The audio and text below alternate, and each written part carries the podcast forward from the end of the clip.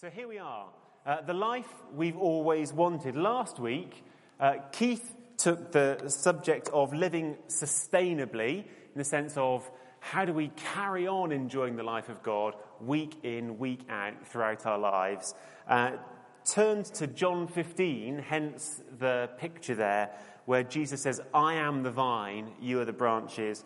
Reminded us of what Jesus has to say about relying on God, or that thing of pruning, which also happens in our lives, obedience to Him, and then talked about Sabbath. Uh, talking, where's Dave Perry? Dave and I were talking just yesterday about the creation stories at the beginning of Genesis and how in the whole of the Old Testament there's only one point that is drawn out of those stories, which is God rested on the seventh day. That's the main moral, practical point that comes out through the whole of the Old Testament about the creation accounts. So Keith was looking at that with Eileen, looking at not hurrying, not hurrying, not being driven by a sense of what we ought to be doing, but stopping. And not just stopping our work, but tuning in to the goodness of God. Sabbath is an opportunity command of God, in fact, but an opportunity to tune into God's goodness. So last week there was a focus on weekly rhythms. Today we're doing things a little bit different. We're looking at daily rhythms, everyday spirituality, every day, everyday spirituality. When Jesus was asked to teach his disciples to pray, he gave his disciples a prayer that begins like this Our Father in heaven, hallowed be your name.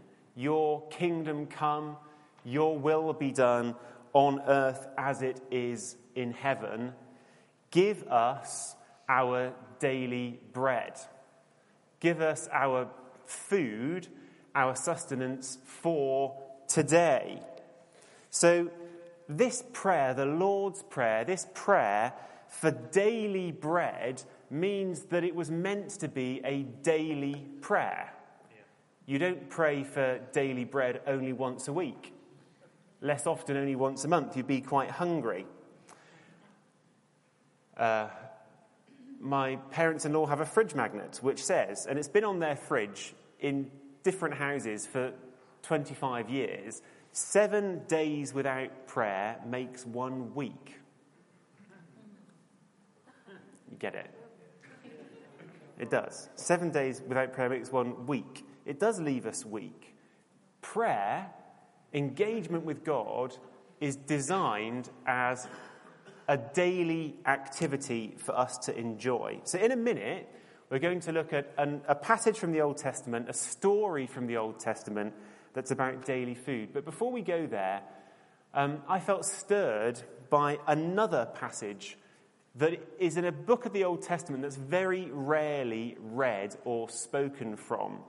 And I've been encouraged in that by the prophetic words and pictures that John and Liz and Catherine brought. They're words about God making beautiful furniture. We're clamped and still, but He is working on us. Flesh on the bones, death coming to an end. That what we have at the moment is not the end, but God is writing life. Um, I felt God wanted to speak specifically this morning to people who are in despair at the overwhelming challenges that you face. Um, now, in the Bible, there are a number of laments at suffering that is faced, but there's only one book that's full of them. It's called Lamentations. Actually, in Hebrew, it's called how, but there we go.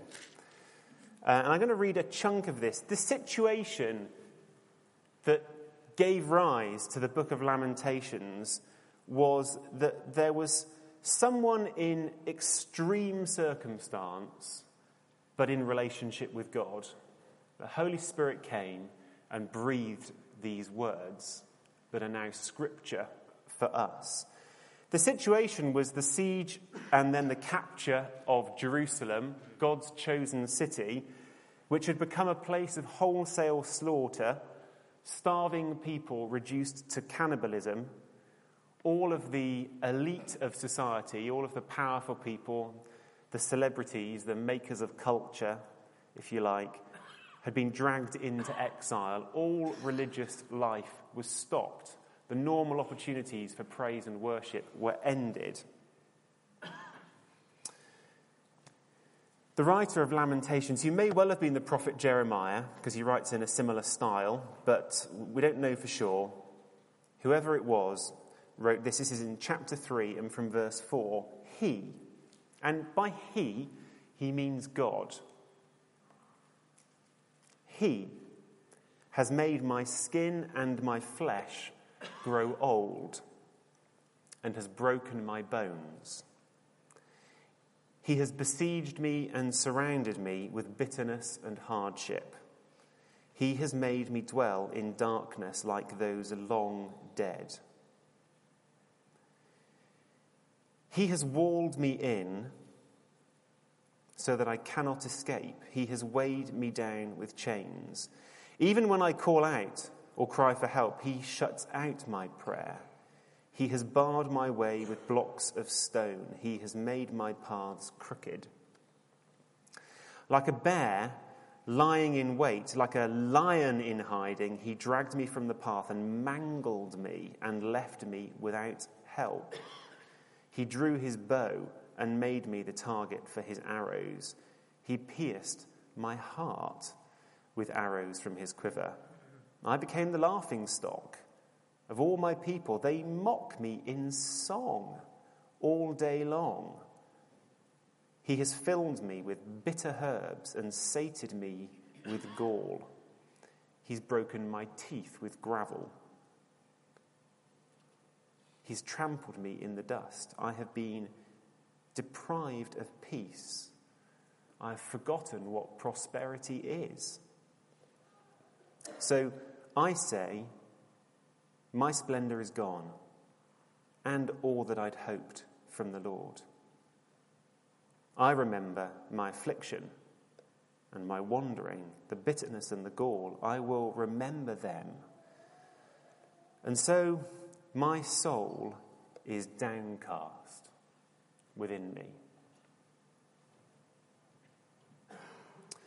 Yet this I call to mind, and therefore I have hope because of the Lord's great love, we aren't consumed.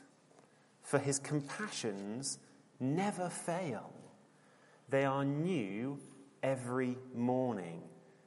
Great is your faithfulness. I say to myself, The Lord is my portion. Therefore, I will wait for him. The Lord is good. He's good to those who hope in him, to the one who seeks him. It is good to wait quietly for the salvation of the Lord. There's so much that could be said from these verses. I trust that some of the power of them is already in our, in our ears and in our hearts. They say that it's not, it's not just that God will deliver you one day in the future, but that there is something that comes from God every day. And Kate rightly prayed for freedom from situations for release into a better future. That's absolutely right. Whilst we're waiting for that better future, there is something that comes from God every day. Every day. Because He is reliably good. He's never anything other than good. And so it's always worth waiting on him. It is good to wait for the Lord because of what he's like. There is there's a strength in this way of life, this way of life of turning to God day by day by day. We may be crushed. Yet as we turn to God day by day, there is a strength, a robustness in that pattern of life, in that way of life, that goes far beyond anything that's humanly possible. I was reminded also of Psalm 27. I remember exactly where I was when the reality of this psalm hit me for the first time. Uh, a point, as many of you will know, in the history of our church, we met in the cinema on George Street. I was sat right near the back. It was a celebration gathering of um, lots of churches there together. And we were singing this song I believe I will see the goodness of the Lord in the land of the living. It's a qu- quote from Psalm 27. Again, it comes in the context of opposition, isolation. Though my father and my mother forsake me, the Lord will receive me. I remain confident of this. I will see the goodness of the Lord in the land of the living. Wait for the Lord. Be strong. Take heart. Wait for the Lord. I couldn't help but also be reminded of a story which some of you have heard told several times, I know. And some of you heard it from the horse's mouth, and that was better than hearing it from me. But some years ago, at one of our church camps, there was a woman there called Chrissy Chapman who was, a, was working in Burundi and was in Burundi during the time of the genocide with the um, working into the refugee camps that were formed as people fled for safety. And they were giving out porridge to people, and there was a man there that she began to speak to who was in his 80s, and he was alone. And they sit down and talk. They sat down and talked, and she heard that not only was he a refugee, not only had he fled and lost his home and livelihood, but all of his family, all of his extended family had been killed. And in his 80s, he was left alone. And she sat down with him and heard the tragedy of his story. She went up to go and get him some food, to do what she could to bring him some sustenance. And as she walked away, he called out to her and he said, Miss Missionary, said, I didn't know that Jesus was all I needed until Jesus was all I had.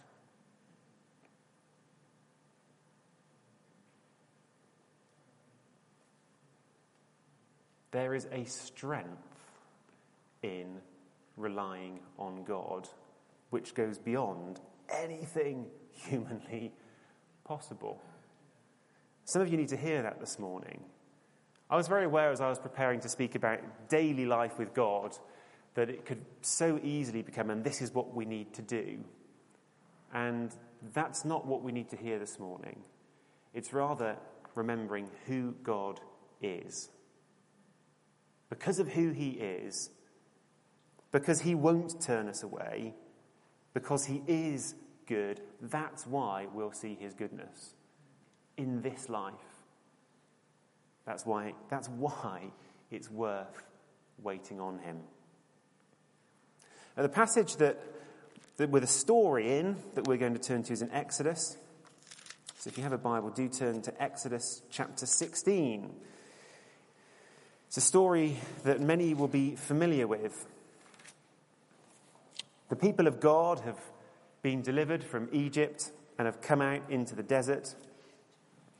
And in verse 2, it says, In the desert, the whole community grumbled against Moses and Aaron. The Israelites said to them, If only we died by the Lord's hand in Egypt. There we sat round pots of meat and ate all the food we wanted. Elsewhere, they complain about not having onions and garlic and cucumbers. I particularly like the fact that they complain about the lack of cucumbers. Um, there we are. I'm not sure all the children joined in the complaint about a lack of cucumber, but maybe they did. So, verse 4 the Lord said to Moses, I will rain down bread from heaven for you. The people are to go out each day and gather enough for that day. In this way, I will test them and see whether they will follow my instructions. On the sixth day, they are to prepare, they are to prepare what they bring in, and that is to be twice as much as they gather on the other days. So Moses and Aaron said to all the Israelites, In the evening you will know that it was the Lord who brought you out of Egypt, and in the morning you will see the glory of the Lord, because he has heard your grumbling against him. Who are we that you should grumble against us? Moses also said, You will know that it was the Lord when he gives you meat to eat in the evening and all the bread you want in the morning, because he has heard your grumbling against him. Who are we? You're not grumbling against us, but against the Lord. Then Moses told Aaron, Say to the entire Israelite community, Come before the Lord, for he has heard your grumbling. While Aaron was speaking to the whole Israelite community, they looked towards the desert, and there was the glory of the Lord appearing in the cloud. The Lord said to Moses, I have heard the grumbling of the Israelites. Tell them, At twilight you will eat meat, and in the morning you will be filled with bread. Then you will know that I am the Lord your God. That evening, quail came and covered the camp. And in the morning, there was a layer of dew around the camp, and when the dew was gone, thin flakes like frost on the ground appeared on the desert floor. When the Israelites saw it, they said to each other, What is it? For they didn't know what it was. And Moses said to them, It's the bread the Lord's given you to eat. This is what the Lord has commanded. Each one is to gather as much as he needs. Take an omer for each person you have in your tent. The Israelites did as they were told. Some gathered much, some little. When they, gathered, when they measured it by the omer, he who gathered much did not have too much, and he who gathered little did not have too little. Each one gathered as much as he needed. Then Moses said to them, No one's to keep any of it till morning. However, some of them paid no attention to Moses. That's a bit of a recurrent theme in the book. They kept part of it until morning, but it was full of maggots and began to smell. So Moses was angry with them. Each morning, everyone gathered as much as he needed, and when the sun grew hot, it melted away. On the sixth day, they gathered twice as much, two omers for each person, and the leaders of the community came and reported this to Moses. And he said to them, This is what the Lord has commanded. Tomorrow is to be a day of rest, a holy Sabbath to the Lord. So bake what you want to bake, and boil what you want to boil, save whatever is left, and keep it till morning. So they saved it until morning, as Moses commanded, and it did not stink and get maggots in it. Eat it today Moses said, because today is a Sabbath to the Lord. You will not find any of it on the ground today. Six days you're to gather it, but on the seventh, the Sabbath day, there will not be any. It goes on a little longer, but we'll stop there. Why did the manna, I mean, why, why did God do it that way? Uh, it says in that passage there that he sent manna in this way every day, day by day, six days of the week, enough on the sixth day for days six, seven. What, that he did that in order to test whether they could follow instructions. It says also, it says the same thing again in Deuteronomy 8, where it also says that it was to humble them. It was to humble them.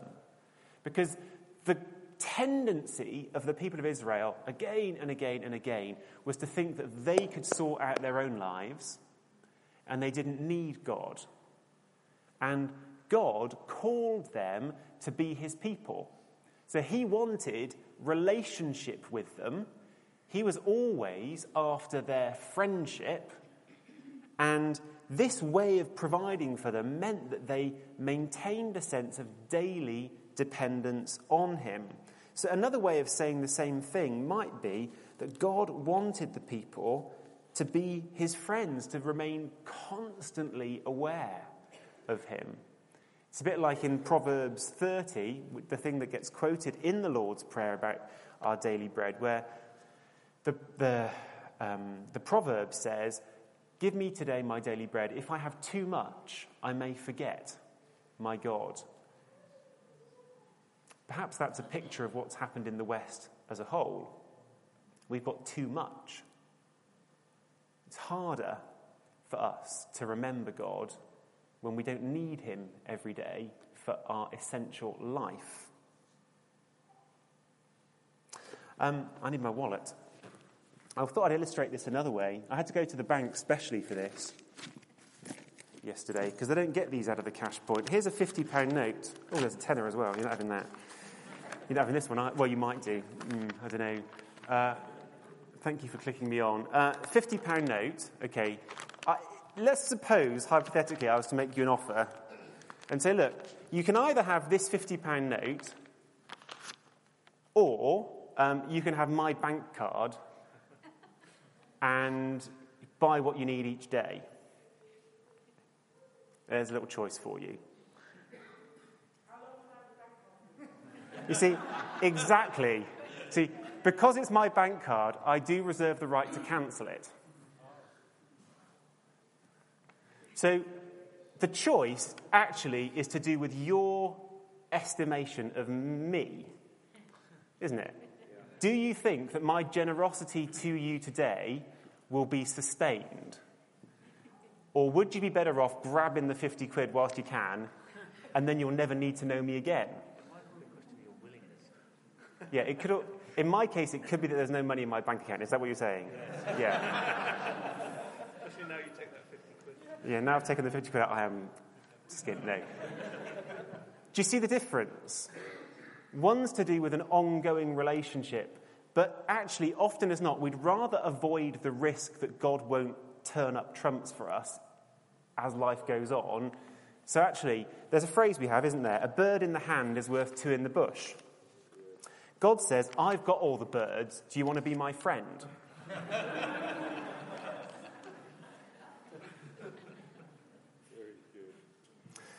God knows that we tend to prefer the bird in the hand, the 50 quid's going back in the wallet. Uh, God knows that we tend to prefer the bird in the hand over friendship with Him. And so He arranges our lives in such a way that much of what we need is like the manna from heaven. We need to get it from Him today. And it won't work for tomorrow. The next picture I have, oh, you better click me on because there we go. It's like guacamole. I was trying to think, what's it like? You make guacamole one day, I'm hoping that you, have, you, some of you have made guacamole, because otherwise this point doesn't work. If you haven't, talk to someone later who has. You make it one day, it's no good the next day. It, it's a food that it doesn't last. In fact, even if you leave it a few hours, it starts to oxidize, brown, you know, go brown as the phenols oxidize. It's an antibacterial thing. Forgive me for the science of it. There's a, anyway, it doesn't taste as good once that starts to happen, and um, you've got to eat it there and then. The manna was like guacamole, it had to be eaten there and then. It didn't last. If you kept it to the next day, it wasn't edible. Fact, it was worse, it stank and got maggots in. Now, some, some foods like that ca- just cannot be stored, but have to be eaten there and then. That's sometimes true, isn't it, in our financial provision, in the sense that sometimes the things that we store up don't always turn out to be there for us in the long run. Uh, you can't help but think of equitable life and people whose entire pension funds you know, evaporated. Uh, sometimes that happens in our finances. We store things away. We get enough money now that it will last us for ages, only it doesn't. I mean, that sometimes happens in the financial, uh, but it definitely goes on in the spiritual. Uh, new, here's an example of or a way that it works out. New revelation that we get from God is, if you, it's a wonderful resource from God. We could call it spiritual capital, spiritual resource. And you can do powerful things with that fresh revelation. But if you don't digest it quickly enough, that is, if you don't take it on board, if you don't act on it, it decays into a mere idea that has no power. It's just words, it's just an idea devoid of life. And that's a design of God that what we eat we're meant to digest and act on in faith, and then there's life, and then there's power. But if it is just put on the side for later, its power and life decays. And it's possible to spend our whole Christian lives trading ideas and think of ourselves as spiritual. But I hope that we have an appetite for the freshness and we can tell the difference uh, between someone who's found something in the scriptures that morning and is now sharing it with you, and someone who once saw something on TV that someone else had got from the Bible a couple of years ago and the idea has not yet left them. There's a difference between those things. Even the greatest spiritual blessing will become stale and no longer inspiring if we seek to feed on it continually. That's the truth. Instead of that, God plans for us to have fresh food on a daily basis. It's much better for us.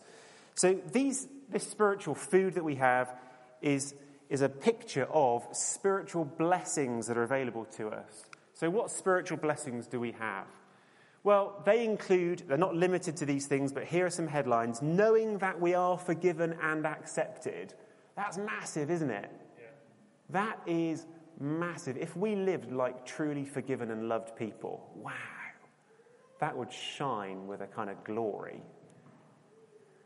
But it's true that we are forgiven and accepted. God provides guidance that equips us for every situation. Those verses particularly talk about how the scriptures provide us with guidance for every situation. We can talk about the fruit of the Spirit love, joy, peace, patience, kindness, goodness, faithfulness, gentleness, self control. These are things that God gives to us generously, and they're available to us day by day. The power of the Spirit as well wisdom, inspiration, healing, miracles. These are the sorts of things that are in store for us. These are, for us as Christians, the manna that comes from heaven for us. Our daily bread consists of these kinds of things. They're available to us every day of our lives. So let's be practical. How? How? How do we seek? If, just as if the Israelites went out and gathered the manna up into their baskets and took it home for that day, how do we gather up some spiritual blessings each day of our lives? What does that look like practically? Well, first thing I want to say is it's not hard, it just takes a bit of time. It's not hard work, it just takes a bit of time. And what we can do to begin with is pick the low hanging fruit. I hope you understand what I mean by that. Just there is some spiritual manna, there's some blessings from God that God wants us to get hold of that are just very easy to get hold of. Um, the Bible, this isn't complicated. The Bible, you, you can read all sorts of books. I don't know how much you enjoy reading. Some people enjoy reading more than others. You can read all sorts of books, but there's only one that is God breathed. And if you read it, it's like coming across a bush with low hanging spiritual fruit that can just be collected like that. It's straightforward to read through the pages of Scripture until we find a place where, wow, God said something to me, and there is food for today. The same is, of course, true of prayer. Uh, you can talk to all sorts of people, and some of the people that you talk to will really bless you. They will, but there's only one person who is a completely reliable source of blessing. And you don't even have to make an appointment to see him. You can talk to him whenever, and all of our prayers go up like an incense before God in heaven, and God listens and responds to them. It's really easy. This is like low hanging fruit. This is like stepping out of your tent in amongst the people of Israel and finding that the manna is not even 100 yards away, it's just landed by your threshold. Oh, look at that. That's easy. That's it. When we talk about reading our Bibles every day and praying every day, uh, it's not like some kind of religious duty that, you know, if you don't do it, then, you know, you, well, you should have done. It's rather that that's, that's where the low hanging fruit is. That's where it's just easy to engage with God. compared to any other conversation, any other book that you might think of. So we don't read our Bibles and pray just because we have to. We do it for the same reason that sheep seek out good pasture. Same reason that swallows fly south for the winter. Fossil hunters go to Charmouth Beach. Injured people go to A&E. Wildlife photographers go to safari parks. You go where there's a good chance of getting what it is you're looking for. If you're looking for spiritual food, the most sensible place to be is with a Bible open and a prayer going to heaven. It's just the obvious thing to do. Now, I suppose, like a wildlife photographer sat in a safari park, you know, sometimes you, you just don't see anything of a morning. There's the truth of it. But is that photographer going to do any better by going back to some suburban semi detached house where they live. I'm not going to see any lions there. it's unlikely. It's less likely. There's this sort of logical filter going on in the front row here, second row here. Um, am I making sense? Let's pick the low hanging fruit. There we go. Um, second thing, how? Uh, um, remember uh, this, is, this is a picture of a bloke in one of those really gross eat as many hot dogs as you can competitions. I think he's on about number 45. Yeah, exactly. Um, the point is this you only need as much as you can digest. You, you know, we can actually stuff more in through our mouths than we can digest. Uh, the, the Romans, with their banquets, used to stuff food and then they had a special room, didn't they, called a vomitorium, where they'd go and then they'd vomit to empty their stomach so they could then go and eat some more because they liked eating. And then they get full again, and to make room for some more, they go into the vomitorium. Did you not know this? Yeah, yeah okay. You need to watch horrible histories more. and it strikes me that sometimes, sometimes we're a bit like that with our, certainly with our, our Bible reading that often we can just want to read stuff for knowledge's sake. We just sort of kind of keep reading, or perhaps even more with Christian books other than the Bible. We just want to kind of gather information and keep reading and learn and take stuff on board. But actually, we haven't got the capacity to digest that much. By digesting, what I mean is working out what does that mean for my life? What am I going to do differently because I know this? What prayers am I going to pray that I didn't pray before because I've had a revelation about how it all works? We only need as much as we can digest. And Spurgeon, uh, the great Victorian preacher, said this If you only find one new thought, one fresh idea, pick it up and put it in the basket. Get the food for your soul little by little. A great many of these precious little things will make rare food for a hungry spirit. I think we can be intimidated by the idea of having to read a certain amount of the Bible or pray for a certain length of time. And there's no point in doing any such thing unless it's really meaningful to us.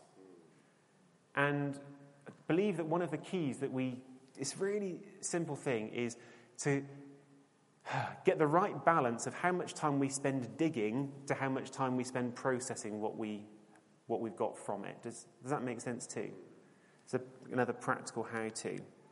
And then the last thing, I'm finishing a little bit early today, um, is this. Does anyone know what that is? Medieval clock in Salisbury Cathedral. There it is. Very good.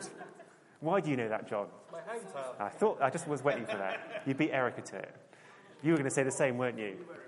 Yeah. it is a clock. It's a clock. It's a clock without a face. Uh, it has a bell. It's a clock that was built in the late 14th century. It's the oldest surviving clock in Europe. The uh, first European clocks were made by Christians who wanted little reminders to pray throughout the day. So they made this, they worked all the engineering out, they made this so that a bell would go ding every hour or so. Is it every hour? You don't know that? Okay. I'm just looking to my authoritative. Yeah. It, but it, I think it would, it would prompt them to pray, because they'd be involved in some task or other, whatever it might be, and the bell would go, ah, yes. I, I, in my heart, I want to pray I want to remember that God's with me, but I just get caught up with the day. The bell has rung. It's a moment to pause and pray. Be aware of God's presence here amongst us. And um, things have changed, of course. Um, we no longer have to invent a new technology in order to be reminded of things at certain points in the day. I'd like to suggest could you get your mobile phone out if you've got one, please? And can you find the alarm feature on it? This may take a moment. Some of you will now wish that your teenage kids were still in the room. It's usually under the clock. There we go.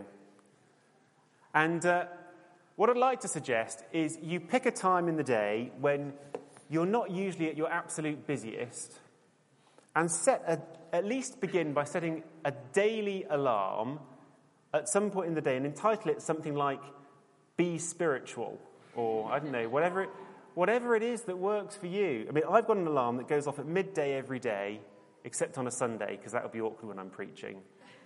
Um, that's called Lord's Prayer, and it comes up on my phone, and there's a prompt to me every day to pray the Lord's Prayer at midday. Sometimes it's not convenient, um, but you know what? I pray a lot more than I did because of that reminder. I know other people who like the bell thing a lot and have set their phone so a little bell rings either every hour or if they're really keen, like every 10 minutes.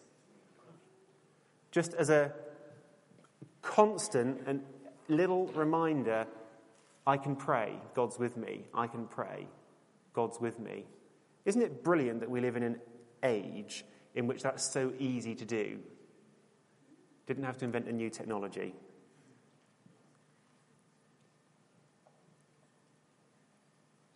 So you're all doing that now? Kind of, yeah. My goal this morning was just to refresh our appetite for engaging with God every day.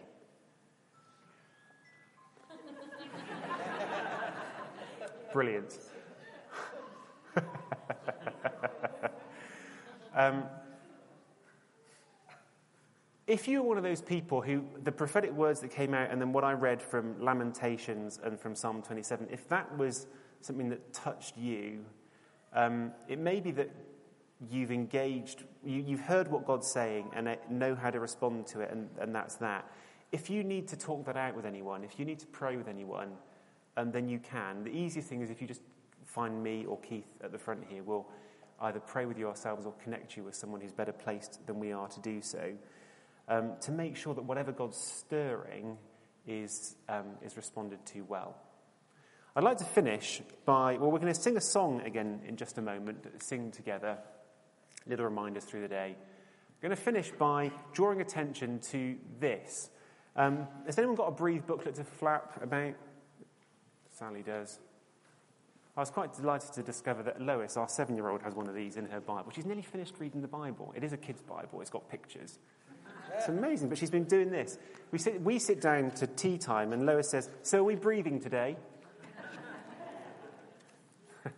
so, this is a little thing that we've produced to prompt us along these very lines using our meal times as reminders morning, lunchtime, evening, different ways of praying at different times of the day. There's a morning prayer in here, and uh, just by, partly to remind us that this is a really helpful reminder too, but also just to express something together of the sort of dependence on God that He was after in giving the manna, that He's after in our attitude towards our spiritual blessings.